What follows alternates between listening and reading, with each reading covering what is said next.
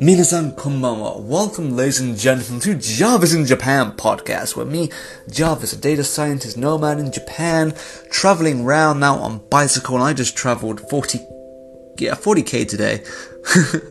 Long cycle ride, but it was good. But today we're not talking about cycling. We're going to talk about a very, very famous tea man. Yes, we're going to talk more about tea today, and we're talking about Sen no Rikyu, probably the most famous tea person, chajin, we call that in Japanese, in Japanese history.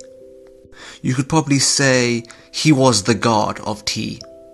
So in today's episode, we'll talk a little bit about his life and some of his importance in sort of Japanese culture and some of his sort of mm, laws and principles. What I think is good to learn about for when you just enjoy your cup of tea and make the tea ceremony more enjoyable. Just understand these little things. So, stick around, grab a cuppa, it will be another drinkable episode. Otanoshimi.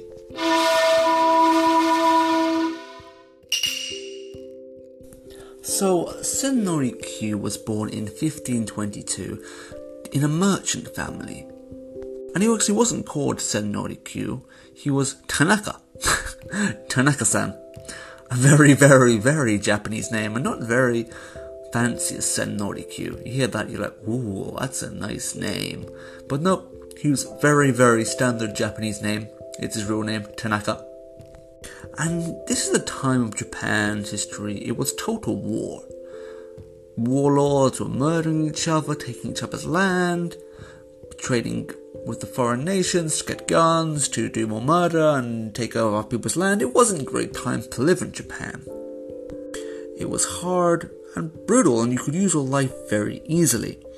But as a merchant, a young Sen no Rikyu, around I think 17, started an interest in tea and Japanese tea practices of early tea ceremony. And he stuck with this. Throughout hardships of his losing his father, his family members, like if you're a young merchant, that's really hard in these sort of times, right? And if I get my history correct, just after his father died, there was a big civil unrest in Osaka where he was born, and that led to kind of most of his merchandise getting destroyed. So your family die, all your stuff gets destroyed, and it's like, ah, let's just do tea. And he kept up with the tea. In hardships he kept with this tea. And through doing this, he got credited as well, a really profound tea person. You call this chajin in Japanese. And he kind of specialized in this sort of area of his merchandise for being a merchant, trading sort of expensive teapots, tea goods. And he got the knack for selling finery and cultural items. And this, well, as a merchant, was really good because you meet people when you, give them tea ceremony. Having that sort of communication with someone is a great way to get the people talking get them sitting down, not murdering each other like they were doing in the warring states, and get them talking. Just let's do merch, let's do trade. Here's some tea. It was like, yeah. So this him some influence as a tea person. And around his late 40s, he meets Oda Nobunaga. And Nobunaga, well, if you don't know a bit about Japanese history, he was the one warlord, well, he wasn't the one, there were several others with him, but he was the main sort of guy. Violence and innovation, who kind of unified Japan out of this warring states period. Through violence and innovation. But one thing he loved was tea. And tea ceremony, he was a big fan of tea.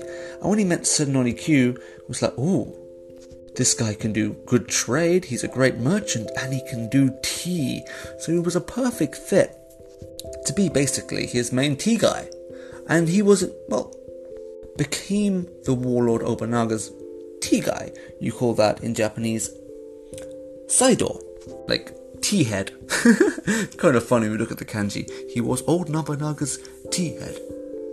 And from here, his influence on sort of the tea, Japanese tea culture, bros because he Nobunaga was the top guy, and the top guy's tea guy was just like this old man who just gave everyone like life advice a lot. Like, oh yeah, you have the problem. You should do this. It was kind of like therapy in a way. You take all these vicious warlords down, they'll take their swords away. They sit down and just have some tea, and there's this old, nice little guy who's trying to trade some stuff with them. He makes good tea, and they just relax. Because in a world of violence and violence and people murdering each other with swords and guns, just sitting down, relaxing, and as equals, and drinking some good tea, well, that's good times. So we're going to get more into what happens in his later life in the next episode. Because the story around his death is quite, well, it's sad, but it's an interesting story. But the next part, we're going to go more into what was some of the principles that Sen no Rikyu taught in his tea ceremony. And I think these are really important to understand if you want to understand Japanese culture and do tea ceremony yourself. And just maybe when you drink tea yourself, understand these things and make it more enjoyable experience. So welcome back to Jarvis in Japan and we're going to continue our talk about Sen no Rikyu, basically the god of Japanese tea, and one thing he established, well, is the sort of philosophy and the way of thinking about Japanese tea ceremony. We call this wabicha. If you've studied Japanese for a long time, you might have heard the phrase wabi sabi. It's not wasabi, that's, that's kind of very strong, strong Japanese spice, what I don't really like. This is wabi, wabi sabi. Now, it's different from wasabi. And if you ask a Japanese person to explain what is wabi sabi, you probably get a weird answer because it's kind of an innate thing Japanese people kind of understand, but they can't really explain it.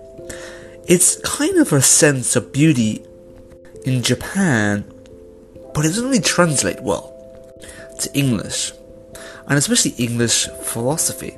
Not English philosophy, sort of ways of thinking and philosophical mindset in the Western world doesn't really translate well to wabi sabi. So I'm going to try and explain a little bit what I believe wabi sabi to be.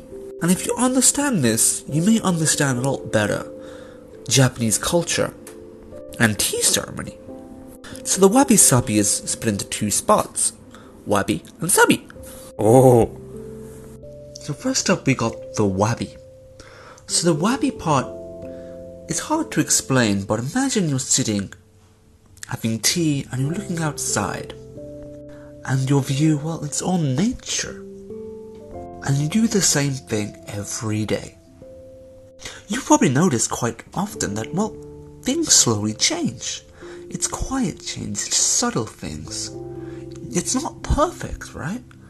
outside. It's not a perfect state, but it changes with the seasons. Say, in the winter, if it was covered in snow, but when you're covered in snow, oh, you look forward to spring, right? Soon it would change. There'd be flowers swimming up. The sakura season, right? And then after that, oh, it's summer, right? Oh, but then when it's summer, it's too hot, and you wish it was nice and cool again, like winter. This sort of it's not perfect, right? But it's a circle of change.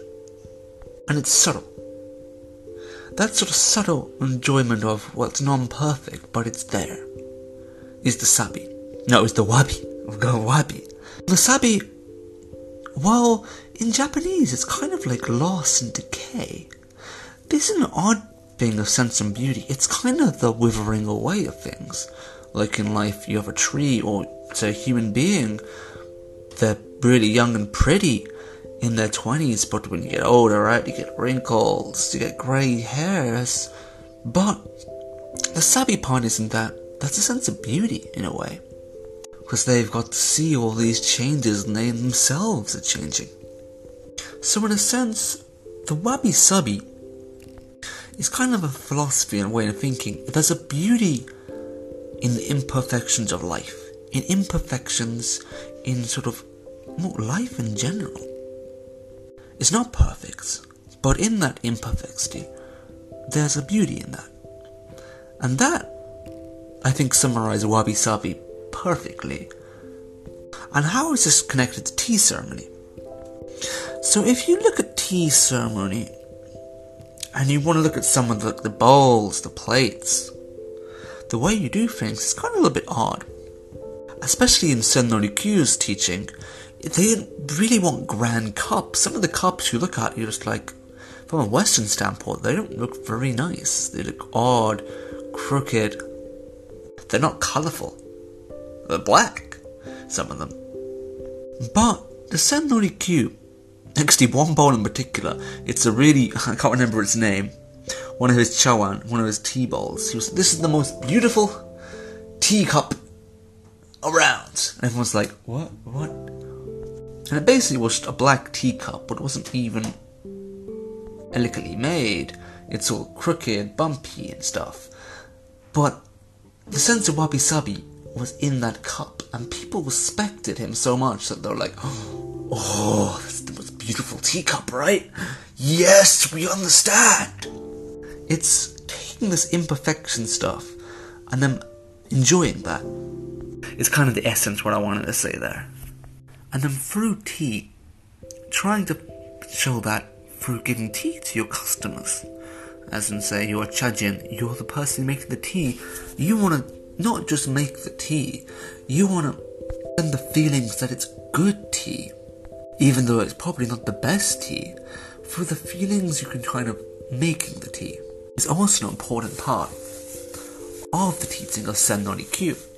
And this actually gets to his seven principles the Shichisoku. And understanding these a little bit maybe help you out if you are doing tea ceremony yourself or just want to make good tea in general for your customers. Doesn't have to be matcha, it could be coffee as well. These are kind of universal rules. What if anyone who's doing a coffee shop wants to use? I think your coffee shop would be really good. The first step, cha wa fuku no yoki yoni tate. So basically, what that just meant in Japanese was your tea, like clothes. When you forecast for the season, right? If it's going to rain outside, you change your clothes. Your tea needs to be like that for your customer. So how what's what does that actually mean, right? Well, you want to show your like spirit your heart that you want to make them good tea, but your customer may change from day to day, right? Different customers, they have different moods. So the way you mm-hmm. make the tea and how you serve it and could be different each day. And taking that in mind, well, makes good service in a way. The second principle, tan wa yuno waku yoni oku. So basically what that meant, tan is charcoal. Yuno waku, well that's boil the water. So basically, what that meant, if you want to make good tea, you gotta, well, have good water, in a way. Good hot water. As when you think now we just boil the kettle, right? It's very easy. Just put hot water in a kettle. It's fine. But when Sen no Rikyu was around in the 15th century, you don't have kettles, right? You gotta heat up the teapot with charcoal and coal. That takes time, and doing it properly it's always a good way to get good water and good, well, boiled water to make good tea. If you don't have that, well, you're not going to have good tea. The third one, hana no no ni aru yoni. That's basically put a flower in the plains. What? What does that mean to do? So, when you see a tea ceremony room, you'll notice there's normally a flower hung up somewhere. Very simple, just one or two flowers, not a big flower buffet, but a few little flowers. It's simple and nice, and it, well, it brings a sort of sense of nature. A change of the seasons, different flowers from outside, from the garden around. Just put them up in your tea room. Because, well, flowers are living things too, and showing their importance in your tea room, well, can make it a more enjoyable experience. The fourth, well, principle is Natsu no Suzuki Fuyu Atatameni. So in the summer, cool, and in the winter, heat. What's kind of like the changing seasons, right? The changing seasons change. The way you want to make your tea also changes, right? in winter, if you serve really cold tea, they might not enjoy it that much, right? Because it's cold. You may want to heat the room up more, right? Do other little things to make it more enjoyable experience. Serve hot tea, but in say in summer when it's super hot, you don't want to do that so much. You may not even want to have as hot tea. So just keeping that in mind, always make your cafe successful in a way, right? The fifth rule, probably one of the most important ones. Seigen ni hayame So seigen is restrictions and limits. And that's basically fast. Do them early. And basically what that means it's not just to protect time, like time management, like you should be on time. It's to make it really important. Like the time you have with your customers is really important. If you can kind of show that in the little time you have with your customers coming into your tea, that's an important part of the whole experience. And that can mean, well, you prepare things a little bit early. You have all these little things already prepped so you can spend more time with your customers. The sixth rule Orazu tomo amano yoi. Even though it's not raining, prepare for rain. So basically, that means prepare for anything really. Have something ready just in case things go wrong, right? If things go wrong and you you're a person who's doing the tea ceremony, right? You're the host. If you're already on it before it even happens, because you've already planned for these little things, with customers can be like, whoa. So what could that be if you're a cafe owner? Well, that could be having spare umbrellas just in case it does suddenly rain. Just give one to a customer, so they get home nice and safe. Why is that good? Because they've just taken an umbrella from you. They're gonna come back with that umbrella and maybe have another coffee. You gotta think about these little things. Because you're prepared and you gave kindness to your customer in a sort of sudden bad situation, it could help you out. And the final seventh rule, Aikaku ni kokoro seyo. That is show your heart to the fellow guests. Even though, so you normally tea ceremony you invite one main guest. He's the head guest and they bring some friends along. But it's not just about you and the main guest, right? You have other guests as well. Showing the importance that you care for everyone who attends is important, right? You don't just want to have guests and just talk to that one person all the time. The other people feel like left out, right? You want to bring everyone in. And even that's just let the guests with each other, help them out in conversation. They'll have a good time with each other as well. And that's what an important part of anything in life, really, right? Normal conversation, normal meeting people. Having these little things, well, make your life more enjoyable, I guess. So, that has been Sen no Rikyu's 7 Principles, and I hope you've enjoyed this episode. Because I've enjoyed quite a lot learning about Sen no Rikyu. I've been getting back into tea ceremony lately, doing match every day, doing a lot of training with Little Stirrer, and it's been good fun and stressful time. And I think the ways of Sen no Rikyu's teachings not just useful for tea, but in a way are useful for our lives, to enjoy our lives much more and what is sort of humanity and life in general. Wabi sabi. Like, oh, like that sort of concept isn't really in Western thinking. And just appreciating that hopefully make your life more enjoyable. So, we want a deep episode today. Meaning of life through wabi sabi. no, that's not to be the theme. What if the title has to be Sen no Rikyu and the meaning of life? Wabi sabi. Hmm, that's probably a good one. But the next part of Sen no Rikyu is going to be more about his influence in Japanese history. So, well, we just had these things. He did wabi-sabi, right? He did these tea principles of tea ceremony. But he was the friend of Oda Nobunaga. And after Nobunaga died, he was the head tea man for the person who took over and unified Japan, Hideyoshi. But then Hideyoshi kind of, well, ordered him to commit seppuku, ritual suicide.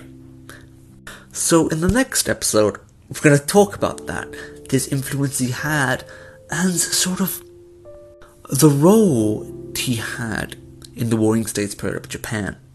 So stick around and subscribe for that episode because it's going to be a good one. And if you enjoyed this podcast, please subscribe anywhere you find it and leave a comment.